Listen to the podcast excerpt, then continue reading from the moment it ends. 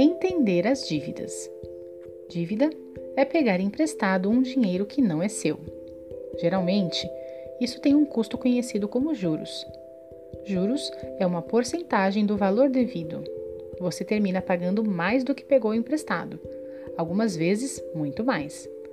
A dívida vem com os pagamentos esperados e uma expectativa de pagar tudo o que você pediu, mais os juros. Os profetas sempre nos aconselharam a evitar a dívida. O presidente Heber J. Grant ensinou: se há algo que traz paz e alegria ao coração humano e à família, é viver dentro de nossas possibilidades. E se há algo que traz tristeza, desânimo e desespero, é ter dívidas e obrigações que não podemos saldar. Pondere. Pense em decisões financeiras que fez e que não foram boas. Quais foram as consequências? Por quanto tempo você teve que suportar os efeitos?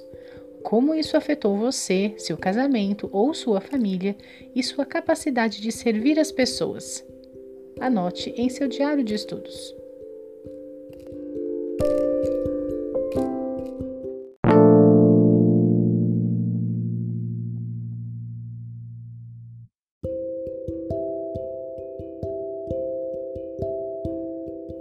Evitar dívidas. Os profetas têm nos advertido de que há poucas razões justificáveis para contrair dívida e que, quando isso ocorre, você deve quitar essa dívida o mais rápido possível. O presidente Gordon B. Hinckley ensinou que uma dívida razoável para a compra de uma casa acessível e talvez para algumas outras coisas necessárias é aceitável. Com a minha experiência, percebo muito claramente a tragédia terrível de muitos que, de modo imprudente, contraíram dívidas para coisas que não precisam.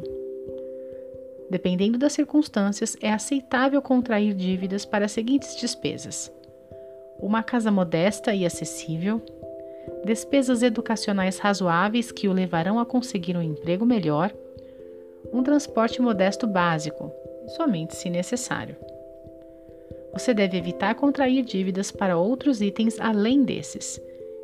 Em vez disso, poupe para despesas. Pondere: Como me sentirei vivendo sem dívidas? Anote em seu diário de estudos.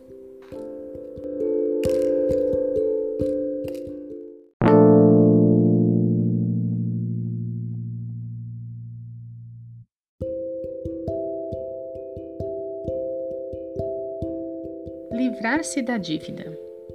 Você consegue se livrar da dívida. Concentrar-se em pagar a dívida vai exigir um sacrifício significativo, mas é possível.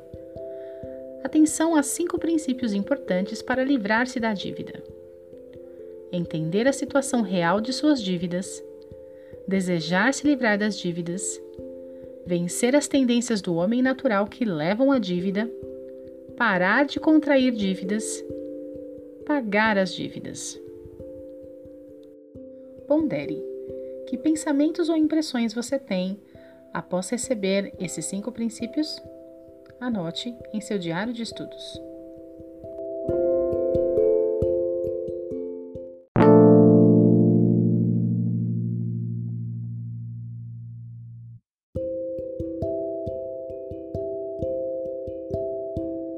Desejar livrar-se das dívidas.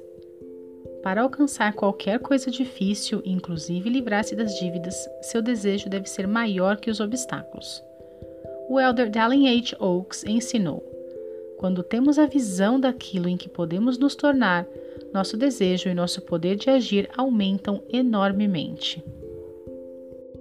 Para alcançar o sucesso, mantenha o foco em sua meta de livrar-se da dívida e visualize como a vida será quando você estiver livre do fardo da dívida. O elder Neil A. Maxwell ensinou: Tudo o que desejamos insistentemente, com o tempo, passa a ser aquilo em que nos tornaremos. Pondere: por que você deseja se livrar das dívidas? O que você poderá fazer que não pode fazer agora? Anote em seu diário de estudos.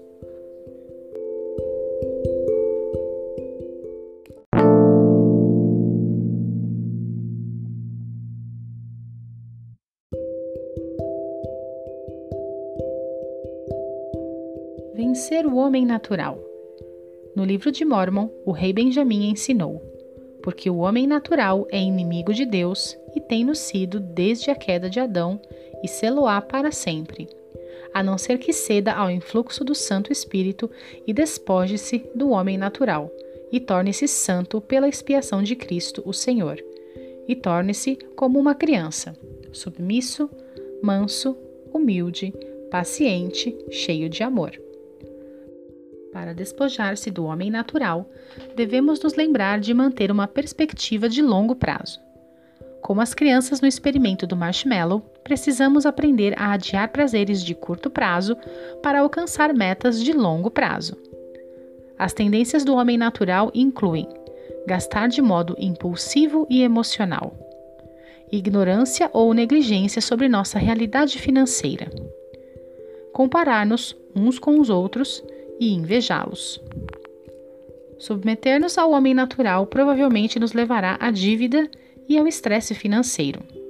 Por outro lado, ao buscarmos seguir os influxos do Espírito Santo, seremos capacitados pelo poder da expiação para nos tornar fortes diante da adversidade. Pondere: o que significa despojar-se do homem natural? Anote em seu diário de estudos.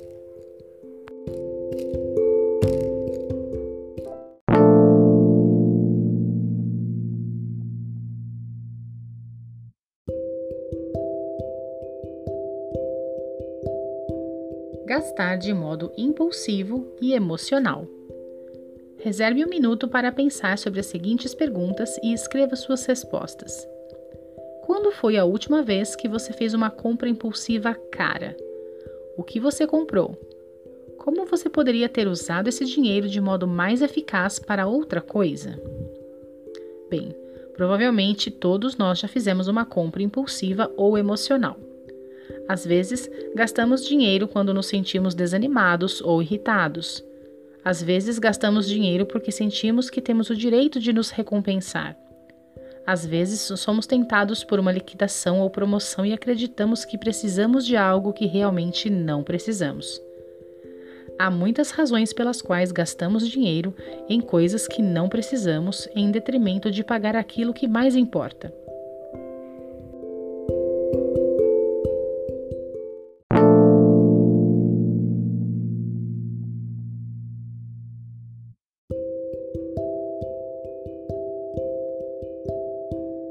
Se você gostou dessa aula e tem interesse em participar de uma aula completa, acesse www.autossuficiencia.org.br e entre em contato com um especialista em bem-estar e autossuficiência da sua região.